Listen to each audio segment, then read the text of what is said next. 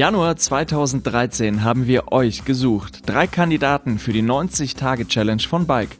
Einzige Voraussetzung, kaum Zeit fürs Training. Unser gemeinsames Ziel, das Etappenrennen Bike for Peaks. Vier Tage, 300 Kilometer und rund 900 Höhenmeter von Ruhpolding nach Neukirchen am Großvenediger. Betreut werden die drei Teilnehmer von unseren Experten, 90 Tage lang. Hallo, mein Name ist Wolfram Kurschat, Mountainbike-Profi beim Team Topic Ergon Racing. Seit 20 Jahren bin ich in der Szene aktiv und ich gebe den Teilnehmern der 90-Tage-Challenge die richtigen Trainingspläne an die Hand. Mein Name ist Corinne Meda, ähm, bin selbst ehemalige Leistungssportlerin, arbeite jetzt als Powerbar ähm, Ernährungsexpertin und werde die Teilnehmer über die 90 Tage begleiten ähm, und ihnen helfen, die Ernährung zu optimieren und sie optimal auf äh, das Event vorzubereiten. Hallo, mein Name ist Björn Kafka. Ich bin Fitnessredakteur bei der Bike und habe die ganze 90-Tage-Challenge eigentlich angezogen. Und ich freue mich schon richtig drauf. Knapp 300 Bikeleser hatten sich beworben und diese drei sind dabei. Daniela Aschoff, 35 Jahre aus Bielefeld, Matthias Lüsk, 33 Jahre aus München, Arne Schöne, 36 aus Hamburg. Ein entscheidender Baustein der 90-Tage-Challenge ist die Ernährung. Corinne Mäder von Powerbar setzt die Teilnehmer nicht unbedingt auf Diät, aber sie wird ihnen 90 Tage im Nacken sitzen. Genau, ich werde jetzt mit den Teilnehmern gemeinsam quasi einen Masterernährungsplan erstellen, der die Teilnehmer eben über die 90 Tage begleitet. Das ist erstmal so ein Grundgerüst, was wir dann eben Zeit für Zeit immer wieder äh, modifizieren werden. Äh, mit gewissen Feedback-Tools, wie zum Beispiel ein Flüssigkeit-Schwitzprotokoll, werden wir das dann noch optimieren und verfeinern.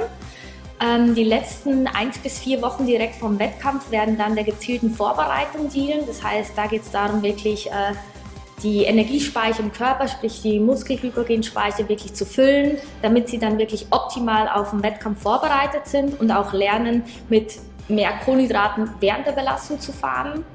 Weil ganz wichtig ist bei einem Etappenrennen natürlich, dass sie mit genügend Energie pro Zeiteinheit fahren können und aber auch die Erholungsphase, weil quasi jeden Tag ja wieder ein Rennen ist, müssen sie im Prinzip relativ in einer kurzen Zeit wieder ähm, maximal Leistungsfähigkeit äh, sein können. Und da ist es extrem wichtig, die Erholungsphase mit der Ernährung auch optimal ausnutzen zu können. Bevor wir mit dem Training starten, wollen wir wissen, was die drei Kandidaten drauf haben. Los geht es mit einer Leistungsdiagnostik.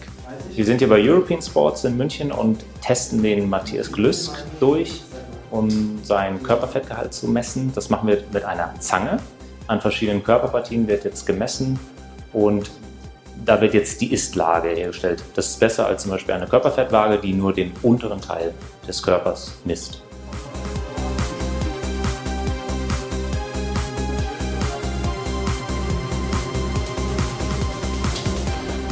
Ja, wir befinden uns hier gerade mitten in dem äh, Leistungstest. Wir fahren äh, zwei Testprotokolle, einmal den Senkentest und im Anschluss noch den isokinetischen äh, Maximalkrafttest.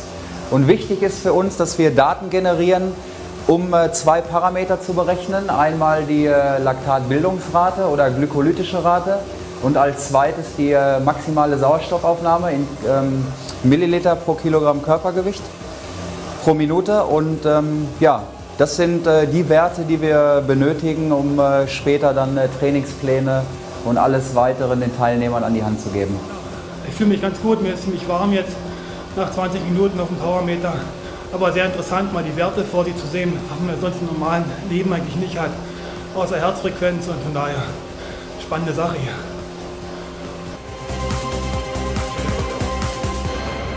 Wir bestimmen gerade in einem 15 Sekunden äh, Maximaltest äh, die maximale Laktatbildungsrate bzw. maximale glykolytische Rate. 15 Sekunden Anschlag in einen äh, unendlichen Widerstand hinein. Und es gilt darum, äh, die äh, höchste Wattzahl hier zu halten. Und ich bin gespannt, was die Teilnehmer an äh, maximalen Werten hier produzieren. Auf die Plätze, fertig, los!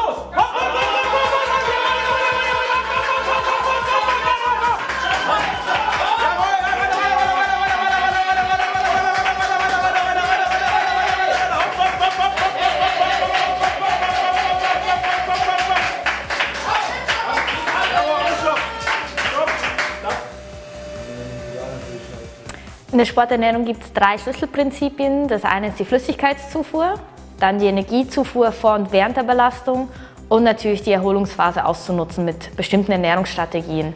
Gerade ähm, während der Trainingsvorbereitung sollten die Teilnehmer lernen, dass sie äh, die Erholungsphase optimieren, das heißt eiweißprodukthaltige ähm, Produkte einsetzen zur Unterstützung von Erholungsprozessen, also schneller wieder fit werden und auch ähm, Trainingsanpassungsprozesse zu optimieren.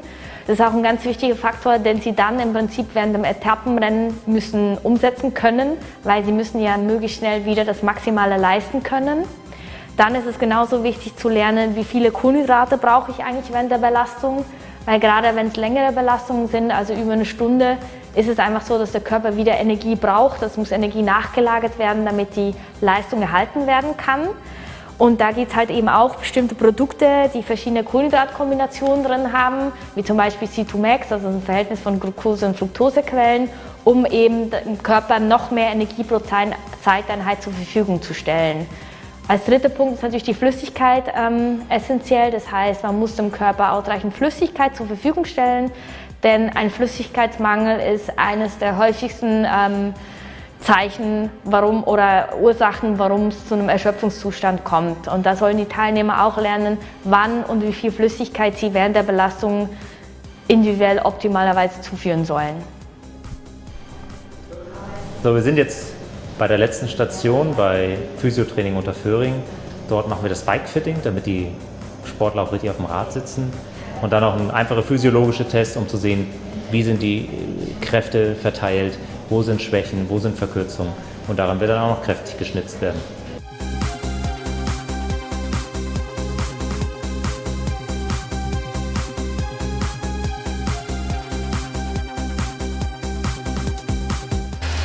Mein Name ist Kim Tofauter. Ich mache mit der Daniela hier ein Bike-Fitting. Das heißt, ich stelle optimal ihre Sattelhöhe und Position ein, auch die Hebelverhältnisse vom Oberkörper und die Lenkerposition. Dafür habe ich solche Marker hier geklebt und kann das mit den Kameras dort und dort auf dem Computer aufnehmen und später noch analysieren.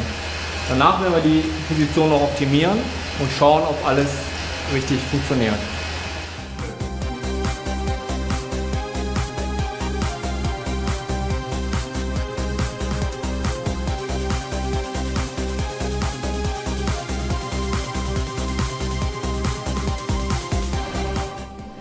So, jetzt haben wir alle Tests durch, den Leistungstest, den Krafttest.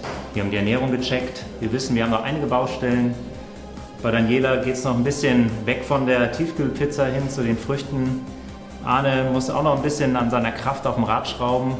Matthias, da kneift es noch im Rumpf, aber das kriegen wir hin. Und mit dem Team machen wir da eigentlich keine Sorgen. Und in den nächsten Wochen gilt es dann, dann geht's los. Ich drücke euch die Daumen und wir sehen uns.